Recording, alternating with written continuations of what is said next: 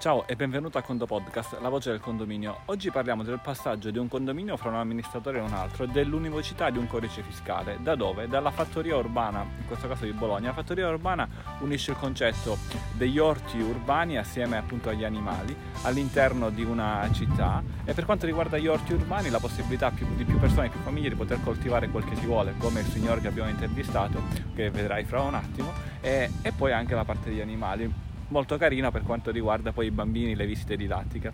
Andiamo a parlare dell'univocità di un condominio. All'interno di condomani un condominio può esistere una sola volta. In che senso? L'univocità di un condominio è dato da un punto di vista normativo dal suo codice fiscale, oltre al fatto che appunto lo vedi e quello è, non è che ne esistono due simili ma non identici. Il codice fiscale è assolutamente unico. All'interno di condomani, per diverse ragioni, per una scelta nostra soprattutto interna, il codice fiscale può essere attribuito solo e esclusivamente ad un condominio. Quindi il codice fiscale, dico un numero finto 111, solamente al condominio Girasole, amministrato da Ciccio Bruno. Ora, cosa succede quando un amministratore, e da qui la natura della puntata, carica un condominio e il sistema dice no, non è possibile caricarlo perché il codice fiscale è già presente?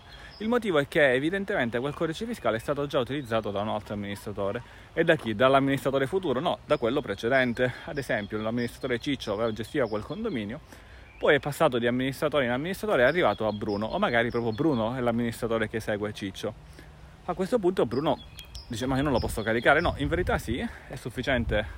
Ti dico ora la parte che non consigliamo e poi quella che consigliamo. È sufficiente mandare poi un'email a info@condomani.it mostrandoci che sei tu il nuovo amministratore di condominio, e spostiamo il codice fiscale dal condominio precedente al condominio nuovo. Questo permette quindi al nuovo amministratore di poter avere il codice fiscale, mentre il precedente, che non lo gestisce più, non è attribuito più il codice fiscale. Uno dei tanti motivi, ma ciò era valido ancora prima che le inventassero, di tutto ciò è anche per la gestione delle fatture elettroniche. Le fatture elettroniche dovranno arrivare al nuovo amministratore. Ma così facendo il condominio precedente risulta ancora presente dal vecchio amministratore, il condominio nuovo è sul nuovo amministratore. Ma qual è il metodo più semplice? Il metodo più semplice è che Ciccio si mette d'accordo con Bruno e dice guarda, io uso condomani, anch'io ovviamente uso condomani, quale software se no altrimenti utilizzare? Mandiamo un'email sempre a info e facciamo spostare il condominio Girasole da Ciccio a Bruno. A questo punto c'è un passaggio di condominio da un amministratore ad un altro amministratore e di conseguenza ci si trova già il condominio caricato.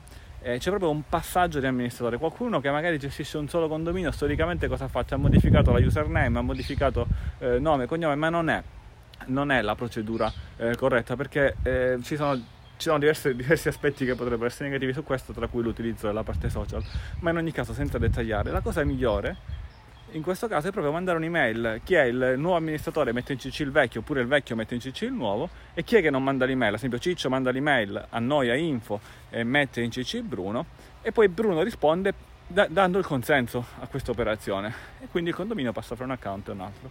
A questo punto non c'è bisogno nemmeno di eliminare il codice fiscale da un condominio e spostarlo su un altro, perché proprio è già così sostanzialmente. C'è già quel codice fiscale che da una parte è associato ancora a quel condominio, ed è semplicemente l'amministratore che a un certo punto della storia del condominio cambia. Proprio qui dietro di me l'orto urbano, mentre prima vedevi effettivamente la parte degli animali, poi c'è la fattoria con la parte sostanzialmente per le visite didattiche, c'è un forno per cuocere ad esempio il pane in condivisione, non in questo periodo chiaramente di pandemia, ma fra un po', quando si spera ne usciremo.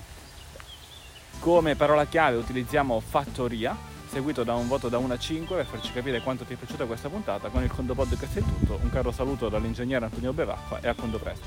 Lei coltiva qui? Eh sì, eh. Qual è il suo orto? Questo e questo. Cosa c'è di buono da mangiare? Da mangiare adesso c'ho l'insalata, i piselli e le fave. Come li prepari i piselli? Piselli? Salsicce e piselli. E le fave? Le fave col pecorino. Buono. I bulbi dello zafferano. Ah! Noi all'Aquila abbiamo mangiato lo zafferamisù, un tiramisù con lo zafferano, eccezionale. Okay. Questo è l'aglio, questa è l'insalata. Vedi come faccio le fragole io? No, non le faccio in terra. Che vantaggio ha? La terra è un po' bassa. Ah, per la schiena quindi? Eh sì. in questo caso è un vantaggio per il contadino e non per la fragola.